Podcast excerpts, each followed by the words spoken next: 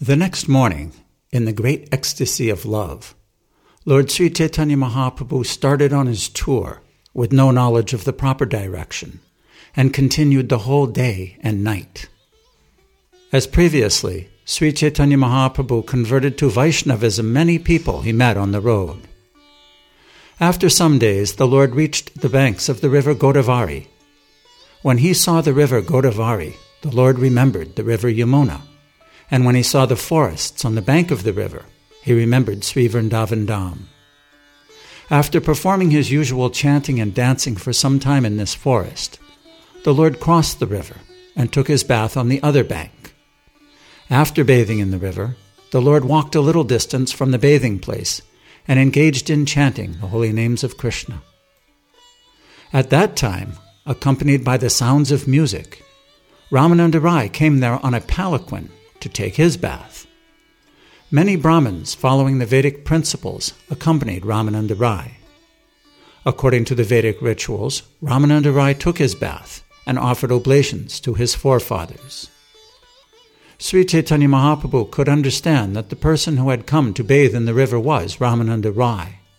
The Lord wanted so much to meet him that his mind immediately began running after him. Although Sri Chaitanya Mahaprabhu was running after him mentally, he patiently remained sitting. Ramananda Rai, seeing the wonderful sannyasi, then came to see him. Srila Ramananda Rai then saw Sri Chaitanya Mahaprabhu to be as brilliant as a hundred suns. The Lord was covered by a saffron garment.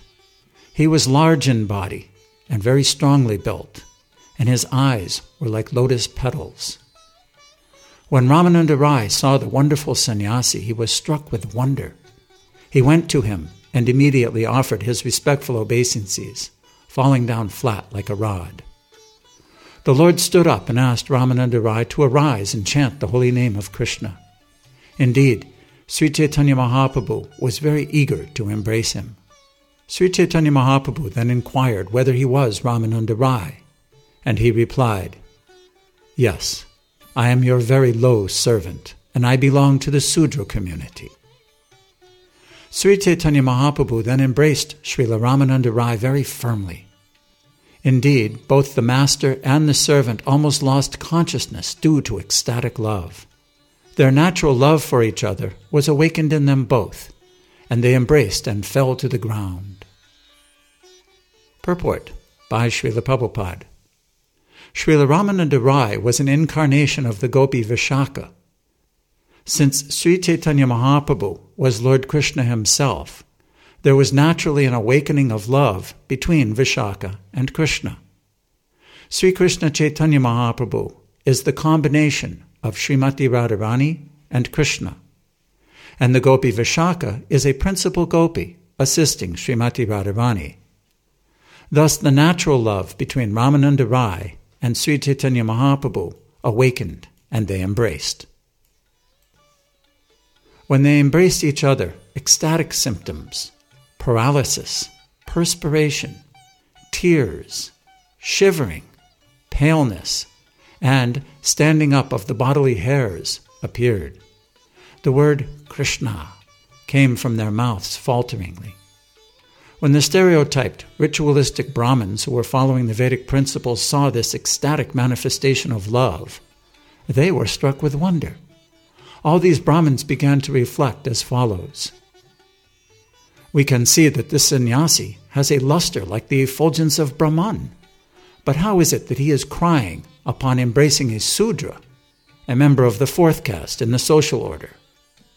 This Ramananda Rai is the governor of Madras, a highly learned and grave person, a Mahapandit.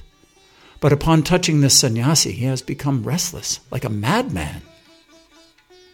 While the Brahmins were thinking in this way, about the activities of Sri Chaitanya Mahaprabhu and Ramananda Rai. Sri Chaitanya Mahaprabhu saw those outsiders and restrained his transcendental emotions. Purport by Srila Prabhupada.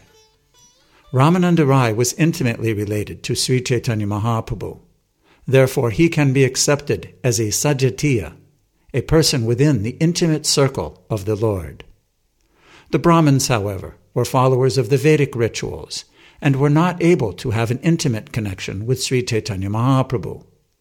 Consequently, they are called Vijatiya Loka.